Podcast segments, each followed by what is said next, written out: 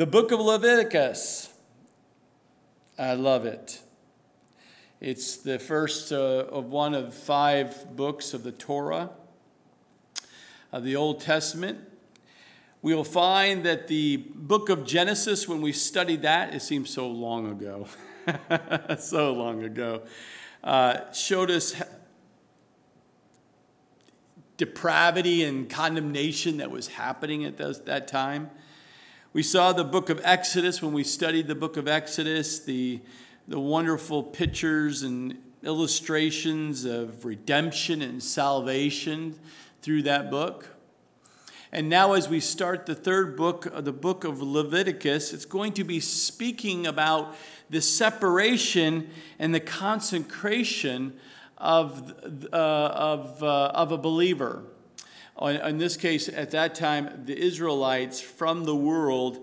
And we will see through this book the connection between the Israelites, God's people there, and the God's and the believers today, us, you and I, as we look through this, and you will see the connections of through the sacrifices.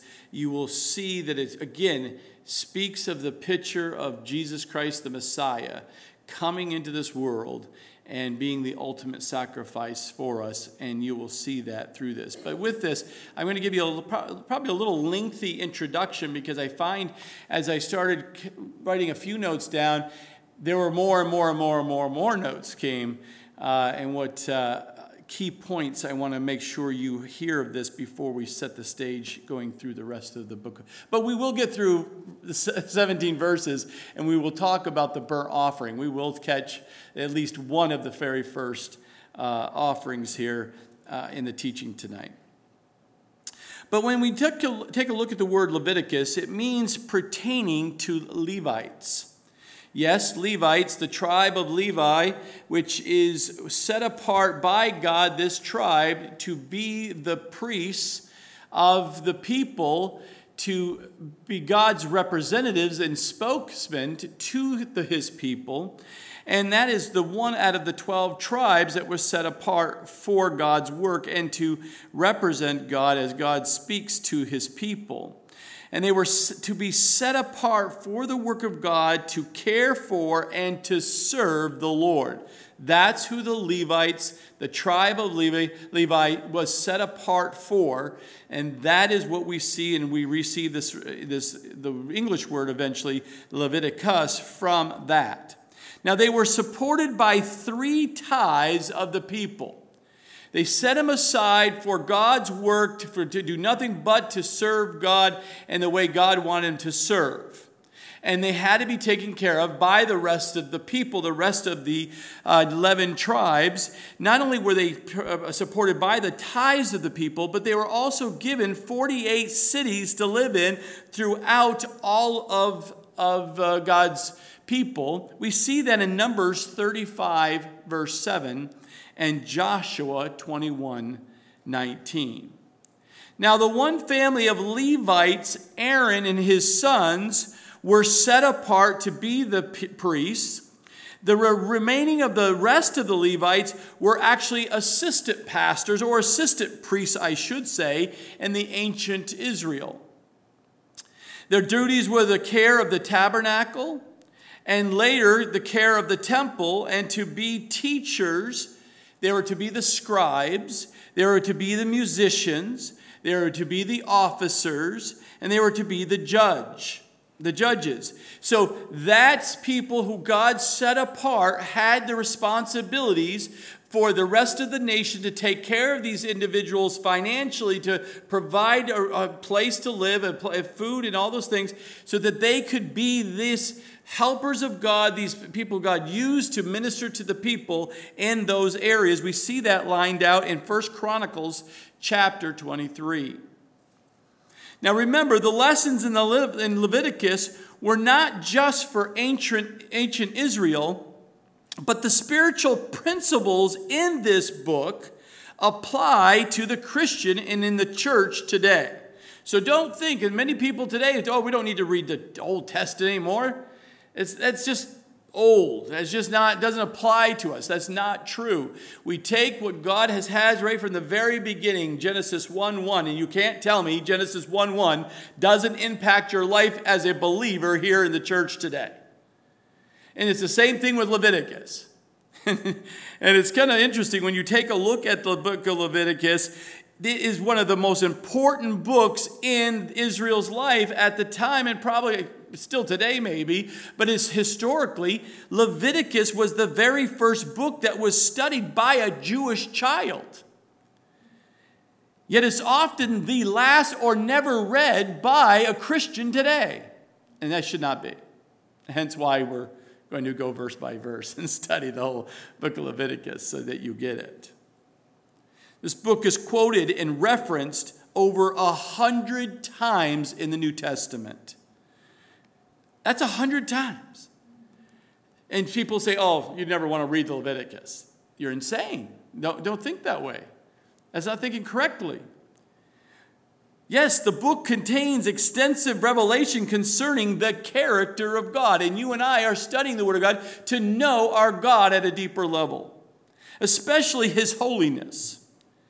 The characteristics of God is holiness, but also His ordained love and grace poured out to His people that we see from the very beginning of time all the way through to the present and in the future as we see through the rest of the Scriptures into Revelation. And yes, it provides abundant resources concerning the holy life God expects for His people. That's why Leviticus is so important to the Jewish nation at the time and for us today, because we must learn that we need to desire holiness in our life. The central aspect of our life as a Christian is the love of God. But the centrality of that love of God is His holiness. You cannot separate those two. I want the love of God, but I don't need to live holy. You're not thinking correctly, my brothers and sisters, if that's your thoughts. I want God's love, but I can live however I want to. That should be absolutely wiped out in your mind by the time you get through Leviticus. Because that is not the expectations of a holy God. A holy God expects His people to live holy. That is the Father's expectations of His children. As a father, you never sit there and have high standards for yourself as a father and tell your children you can live however you want to and you can do nothing and you can live wildly and live however you want to. Feel free. That's not good parenting, first of all. That is not being a good father to let your kids just wander and do whatever they feel like doing. And that's what we're dealing with in our society today. Because there's no expectations of the children to live and be holy as a Christian young man or a woman. And it should be. And we'll see that in the Scripture.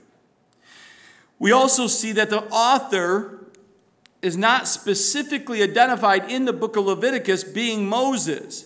But there is internal and external examples of the fact that truly this author is Moses. Moses was the author of the first 5 books. And we will see that internal evidence shows more than 30 times we read that the Lord spoke to Moses at Mount Sinai. We also see external evidence at early Jewish testimonies prior to Moses' authorship to Leviticus, the 3rd book of the Torah, that was giving credit externally, the fact that Moses is the one that wrote that. But all of that, I lean on to one key evidence for me, and that's all it takes for me. Jesus said it was written by Moses. And that's all that matters to me.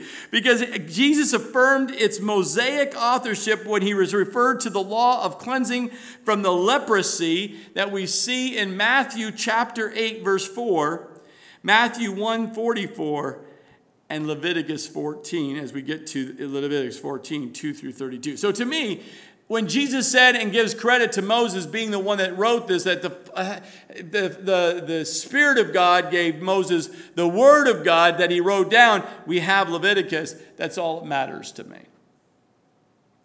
Now, when it was written, Leviticus was written sometime in the 15th century BC, probably after the completion of the tabernacle that we see And then with the fact that the initial revelation of the law was given to Moses at Mount Sinai in Leviticus 25:1 and during that wilderness wandering.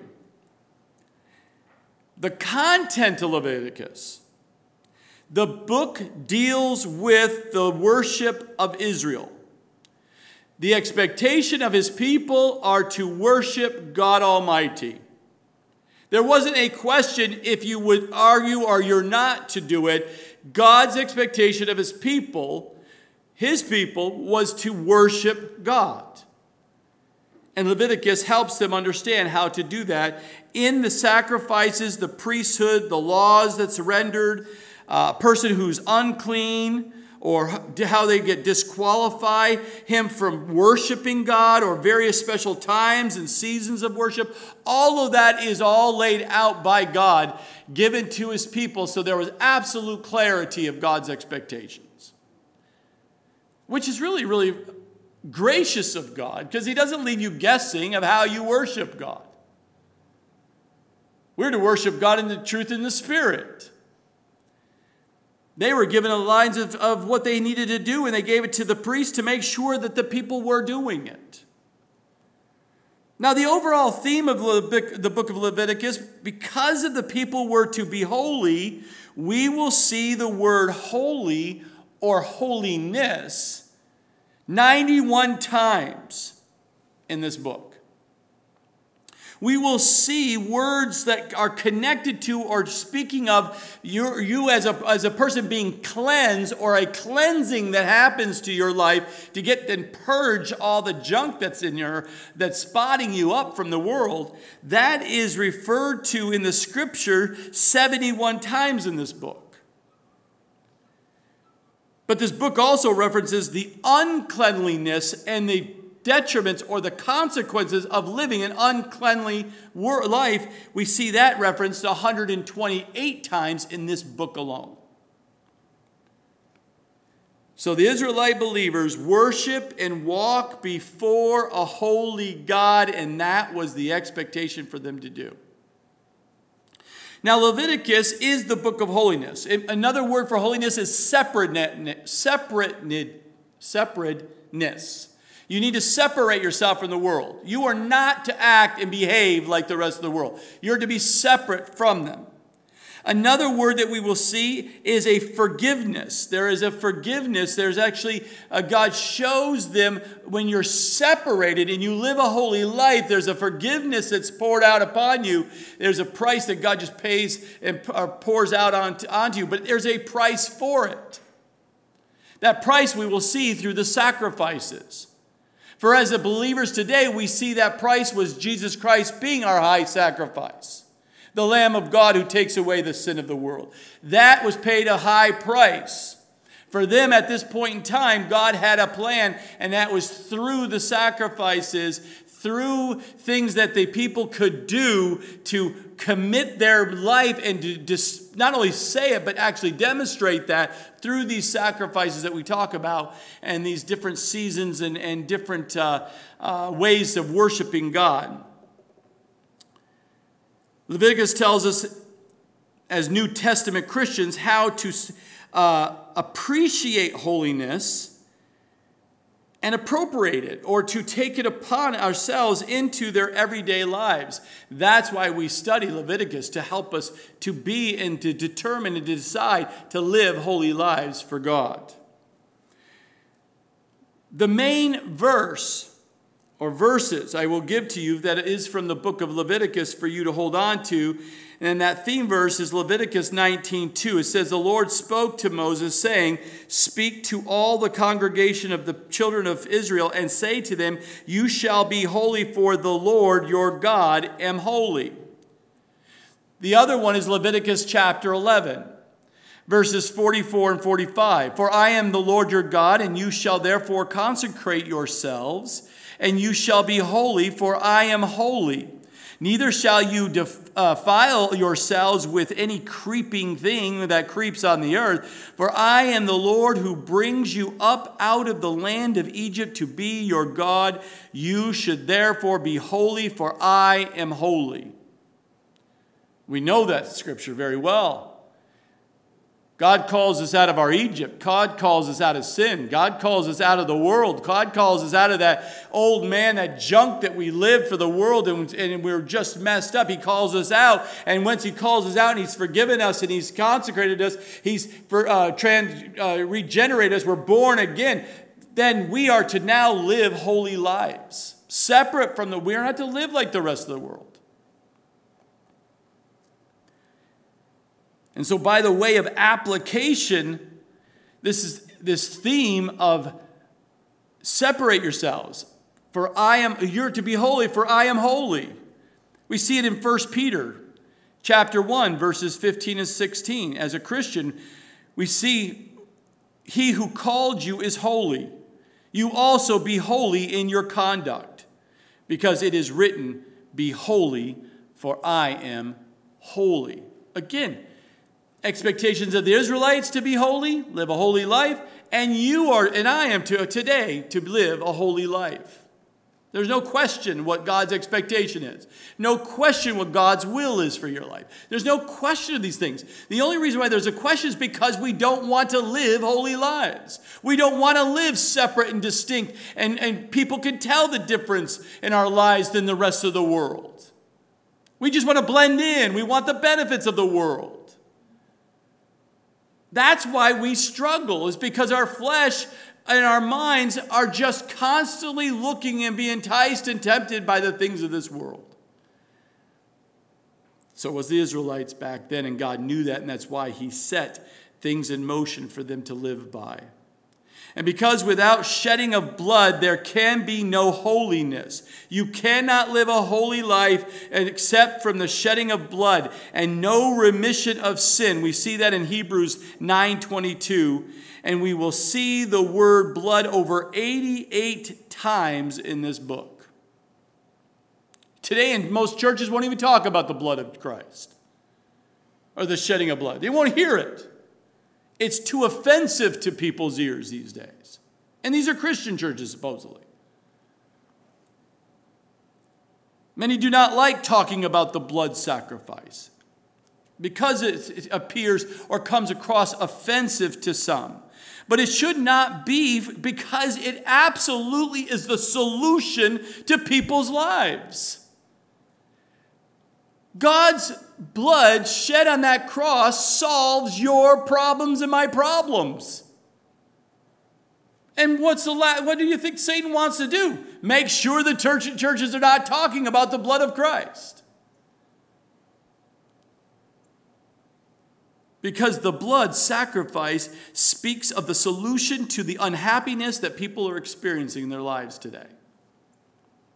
It deals with the joyless, or the robbing of the joy in their lives. That's the solution to bring joy back in your life. The emptiness that so many people are experiencing and the suicide rates that are going on is because they've taken out, they never hear about, they never talk about the blood of Christ and the sacrifice He made for that person specifically. Why there seems to be such distant relationships, why relationships are so in dysfunction, dysfunctional families, dysfunctional marriages, dysfunctional this, dysfunctional that. It comes down to the fact that marriage or that family or that relationships are not basing the relationships on the blood of sacrifice of Jesus Christ. That is the root of your problem. Come to marriage counseling. I'm happy to share you the secret key to a good marriage. Die of yourself, because Christ died for you first. And live for Christ and live for the person you're married to. All done. Counseling's good. Now go apply it. You heard it, now go do it. That's it. We will see here, the book of Leviticus is really broken up into two sections. The first 16 chapters is all about the way we approach to the way of approach to God by sacrifice. And the last section is chapters 17 through 27, and that is the walk of holiness before God by separation. So the first one is the way. I love that. Every time I read the scripture, I keep reminding me of why I love calling the radio station the way. The way, the way of approach to God by sacrifice, and the walk of holiness before God by separation. What's the time frame? As we review what Israel had been doing prior to giving of the instructions here, because that's Leviticus. Leviticus is a book of instructions given to the priests to give to the people to make sure they do what God's expectations are. And so what was going on? About 10 weeks after their deliverance from Egypt, the Israelites arrived at Mount Sinai. We see that in Exodus 19:1. There God declared his law, if you remember when we studied Exodus, and gave Moses the instructions of how to build the tabernacle.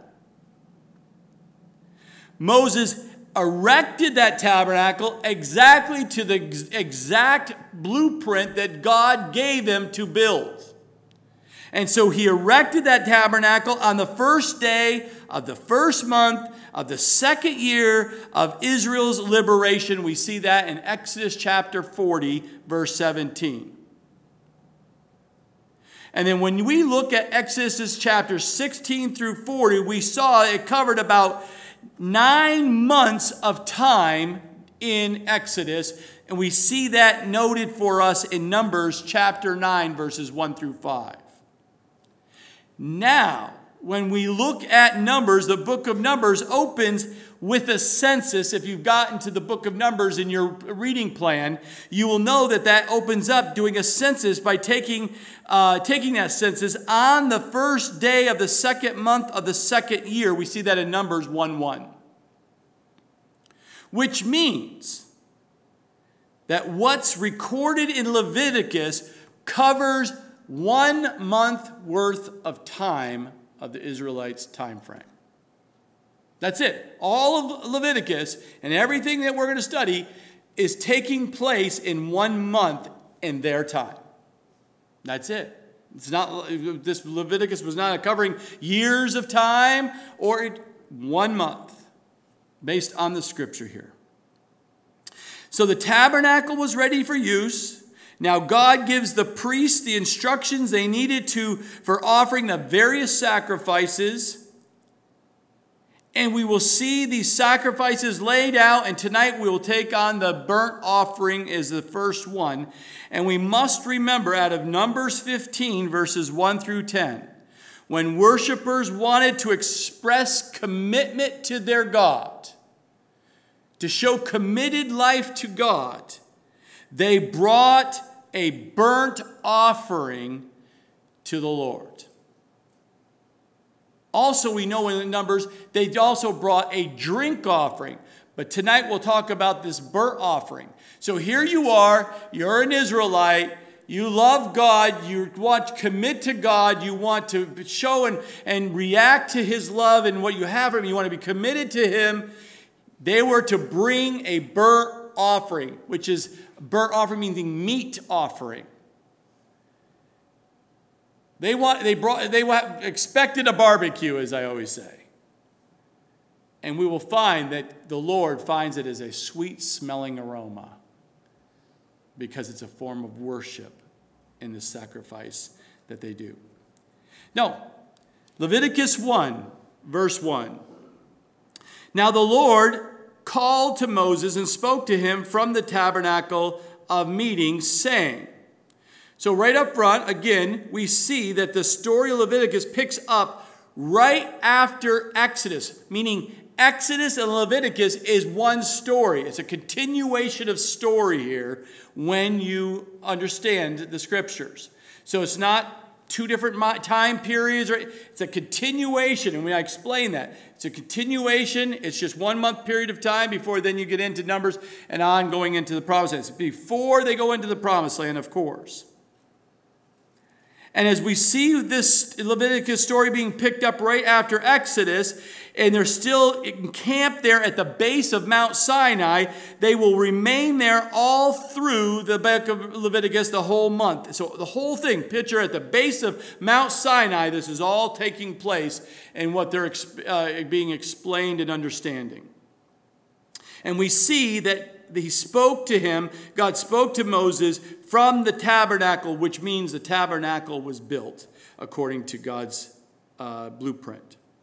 In chapter 1 opens up with the first of 5 offerings, and in each of which we will see many different things. We'll see a purpose. We'll see the kind of like the procedure of what they needed to do. There's a picture to the future of Jesus Christ, the Messiah coming. We will see the price that needed to be paid in that sacrifice, and even the main point of the sacrifice. And we'll cover those for each of those sacrifices so you can see the linkage. In verse 2, we see, speak to the children of Israel. So Moses, speak to the children of Israel and say to them, when any one of you brings an offering to the Lord, you shall bring your offering of the livestock, of the herd, and of the flock. So right up front, Moses was to tell them what they're to bring. We're going to see that there are 3 major facets of what he's going to get across to them. And that's the fact that God's covenant with his people, Israel, there at the base of Mount Sinai, said the covenant included the law of Israel, and that law they had to obey. 2, a sacrifice that they were to provide to their Lord, and they had to do it exactly the way God said they needed to do it. And then they had the choice of blessing or curse that would come if they choose not to do it God's way. God sets standards. He tells you how to do it. And it's your choice. And they had a choice to follow it and be blessed or not to do it and be cursed. It was that clear in and through the scriptures that we see here in the Old Testament. And because the sacrifice was already known to Israel at this point in time, these instructions that these priests were given to the people was not something new. It wasn't like they go, what are the priests teaching and who do they think they are? And what do they expect us to do is follow them? And what do you mean? No, their whole life and heritage was always based upon God giving direction and them being obedient to God's word, all the way from Genesis. So they've all know that there is a sacrifice that must take place.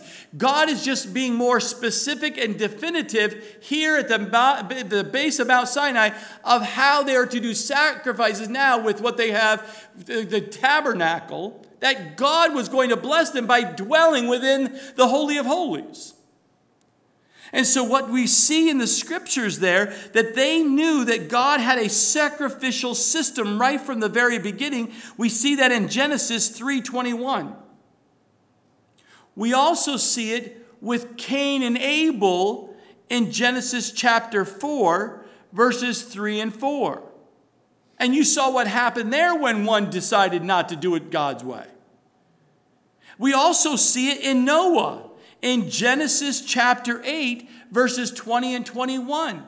So the sacrifice that the people were to bring to God, to commit their life to God, has always been there. This is not something new for his people. And he says, bring an offering to the Lord.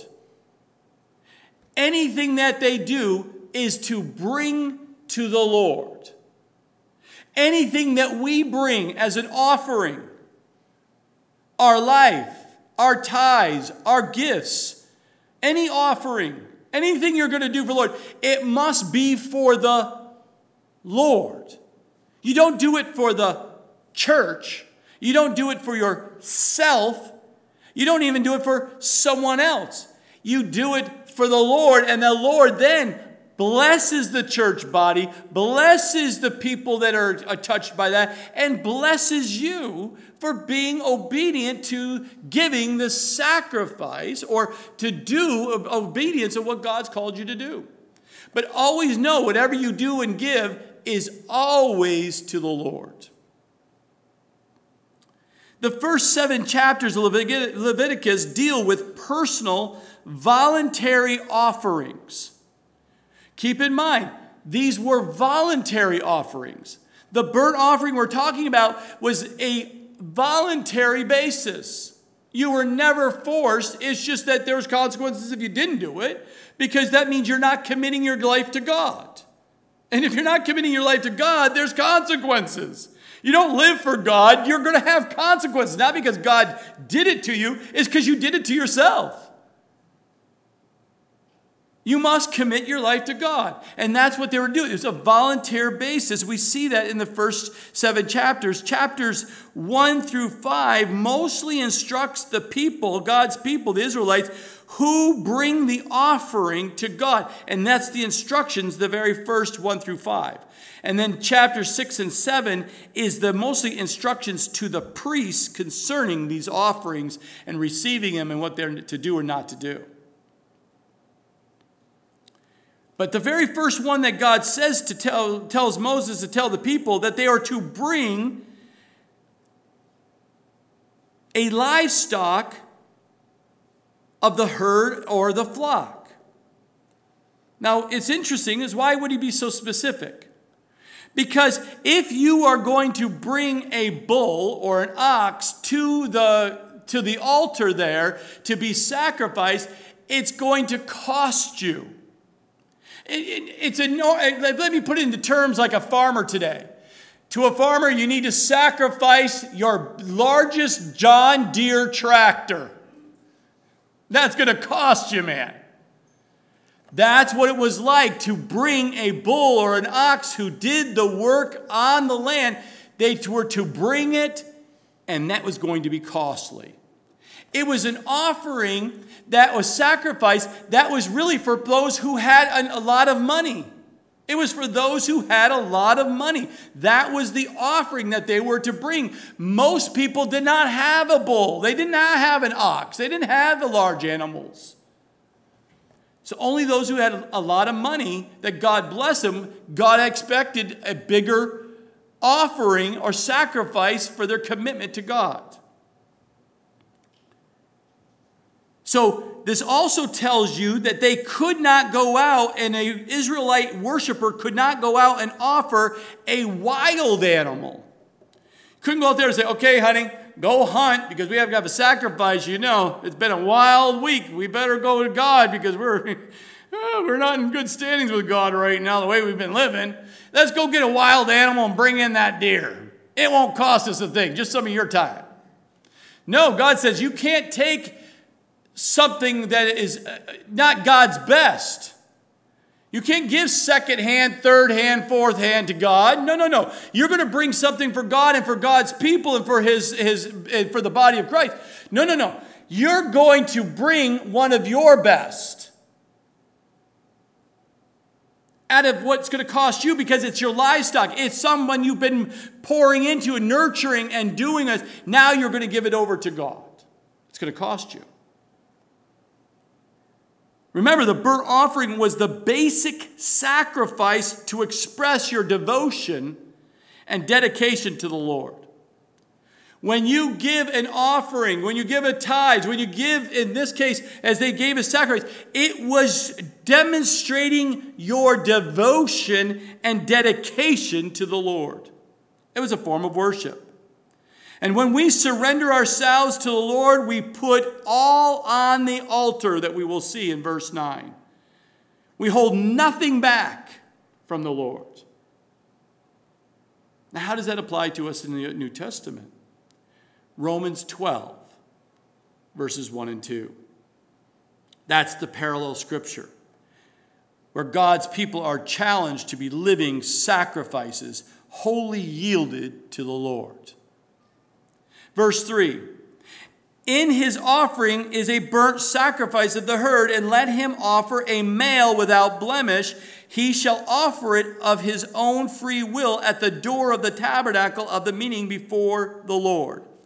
So when the worshiper came with that ox or that bull, the worshipers wanted to express their commitment to God, and they were to bring it. And we see that it had to be a male because they valued that male animal was a stronger, healthier sacrifice. It was the best of the best, but it couldn't have any blemishes. So the priest had to look it over and make sure this was not a sick cow and it was on its last legs and no problem. Let's sacrifice, honey. We gotta go to the tabernacle. We got the one that keeps falling down. We think is dying and should have died like 10 times. That's the one we want to go sacrifice. No blemishes here, man. They're gonna check that animal over, make sure there's no blemishes at all. But I'm sacrificing to God. No, God wouldn't let that go. But notice here in the scripture in verse 3, not only a male without blemish, but he shall offer it of his own free will. Again, there's an expectation set. You want to demonstrate your devotion? You want to demonstrate your love and your commitment to God? Then this is how you do it. You don't get to decide how to do that. And when you do it, bring a good one. Bring it male. Make sure it's no blemish. And you do it with a free will. That means the heart has to be right. Even then, the heart, it's all about the heart. Everyone thinks only in the New Testament's about the heart. No, it's even about the heart right there. If you can't do it with a free will to give to God, then don't give it, because you're just not going to be good. And you're not going to be blessed by that. But they were to go right there at the door of the tabernacle. That's where the altar was there, and that's where that animal was going to be sacrificed. And it was the person who was bringing it would be the one slicing the throat, the artery to kill that animal. The priest would then help them drain the blood out, and it would go off the altar, and it comes across. And we will see here even more specifically. But don't miss the point of the fact that it could not have a blemish. This principle shows that God not receiving sacrifice marked by defect. Again, it's a picture of Jesus Christ, who knew no sin, who became sin for us. He's sinless to go to the cross to die for your sins and mine. See the connection right there in this sacrifice that God is teaching his people. Malachi 1:8. Speaks to the fact that Israel did not always live up to this standard. And much later, the prophet here, Malachi, rebuked Israel for offering God substandard sacrifices. And look at Malachi 1:8. It says, when you offer the blind as a sacrifice, you brought animal that is blind. Is it not evil? When you offer the lame and sick, is it not evil? Offer it then to your governor. Would he be pleased with you? Would he accept you favorably? I mean, so many people treat God like that. God, you will just take whatever I give to your people. Give to you. You'll just accept it. Nah, no big deal. You don't know God. You don't know God. Tonight teaches you need to think much, much bigger in what the scripture talks about, a holy and loving God and his expectations. Where's your heart, and why do you give the way you give? Jesus fulfilled this standard perfectly, being a sinless and pure sacrifice without blemish. We see that in John 8, of course. Read John. John is a great book.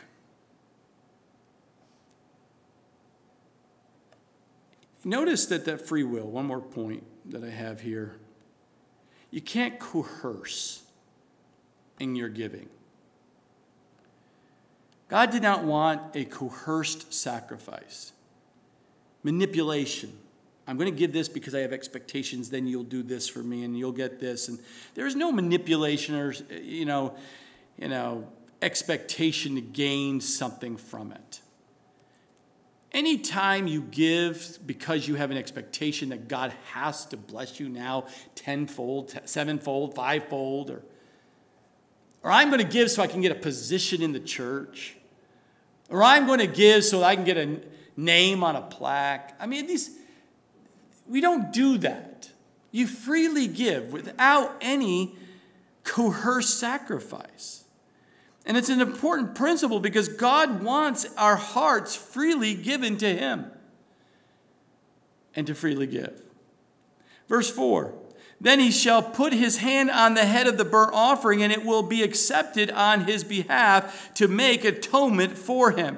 So when they got there, before they sliced the throat, that man had to put his hand, and the scripture, the word here is to press, to really make a connection with this, because he's basically saying right here, as we see this hand on the head of the burnt offering, it will be accepted on his behalf,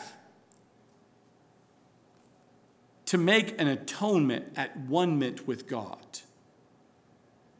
So we see here, it was clear picture of identification with the sacrifice. God, I'm bringing this sacrifice. My life, I lay it at the altar. I'm laying my hand on this animal. I'm laying my life committed to you, and everything I've done, I live for you. And looking for the forgiveness or the covering of his sins, that's the part of the sacrifice here. And it's through this symbol that the guilty of the man is transferred his guilt to the sacrificed victim that would die for the sin of the offer on the altar. It wasn't enough for the animal just to die. But one receiving atonement had to actively identify himself with the sacrifice. I am placing myself on the altar. God, forgive me. I need forgiveness. And he's laying his hands on the head, and because death and blood must happen for the covering. In this case, as we will learn, covering of their sin. Jesus will wipe away the sin. They needed their sin covered. And it's the same way. It's not enough to know that Jesus died for the sins of the world. Just knowing, oh yeah, Jesus died for the sins of the world. That's not enough. The one who would receive his atonement, God's atonement, and allows us to be one with God again, is to reach out and identify yourself with Jesus.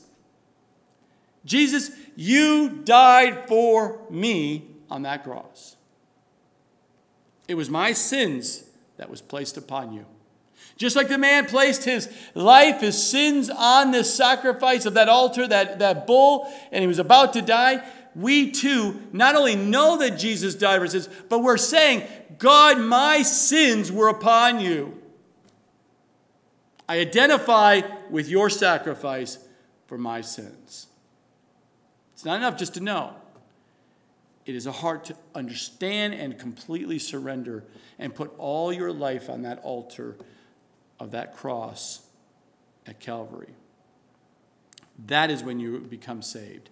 That is when you have one-ment, atonement that will take place. The Hebrew word here for atonement is kofar, is to cover. That word atonement we see here is to cover the sin by the blood offering. The idea is that an individual sin is covered over by the blood of the sacrificial victim, or the bull in this case. And this sacrifice was more than about just total surrender to God than just about sin. It shows that when we come to God with total surrender, we sure realize we must deal with our sin.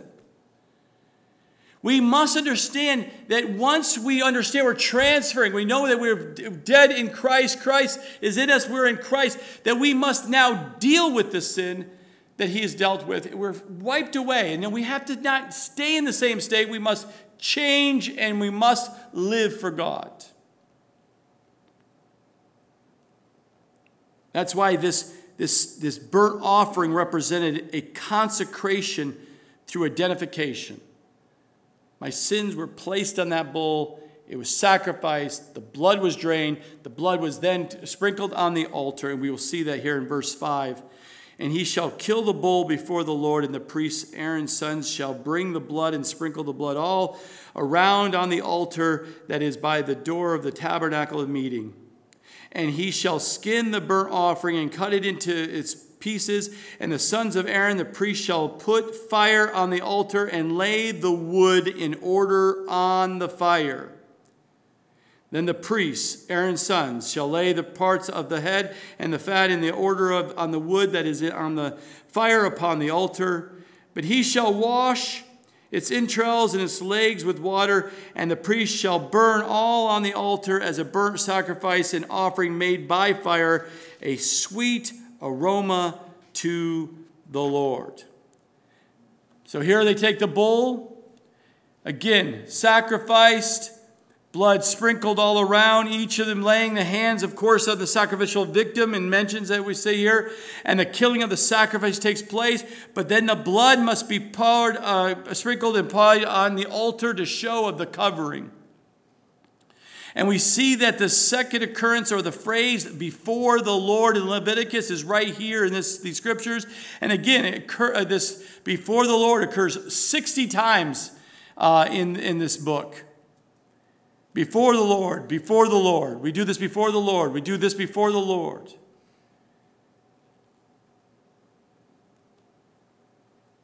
And no other way. But the blood of the animal represents the life of the animal. And was sprinkled on the altar of sacrifice. Now in verse 10, we're going to see if they did not have a bull or ox, what are they to bring? It says, in this offering is the flocks of the sheep or of the goats. As a burnt sacrifice, he shall bring a male without blemish. He shall kill it on the north side of the altar before the Lord and the priests. Aaron's sons shall sprinkle its blood all around on the altar, and he shall cut it into its pieces with its head and its fat, and the priest shall lay them in order on the wood that is on the fire upon the altar, but he shall wash the entrails and the legs with water.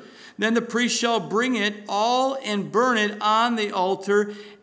It is a burnt sacrifice, an offering made by fire, a sweet aroma to the Lord.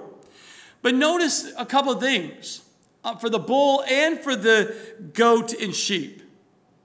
It's a picture when it says it's sacrificed, it's cut up, and the meat is placed upon the wood of the altar. Catch the linkage here. Jesus was sacrificed. He was a shredded up meat by the time he was whipped and the crown of thorns and everything else. And again, blood just coming down. But he was placed on the wood of the sacrifice. Our Savior was on the wood sacrificed, just as we see the sacrifice on the wood. It was the burnt wood here, but our Jesus, it was the wrath of God. It's the Father's fire of wrath coming down upon Jesus on that wood. It will be burned up, as we will see. It continues here. We close here with verses 14 through 17. What happens if you're really poor and you have no animals? That means you don't have to give to God? Nope.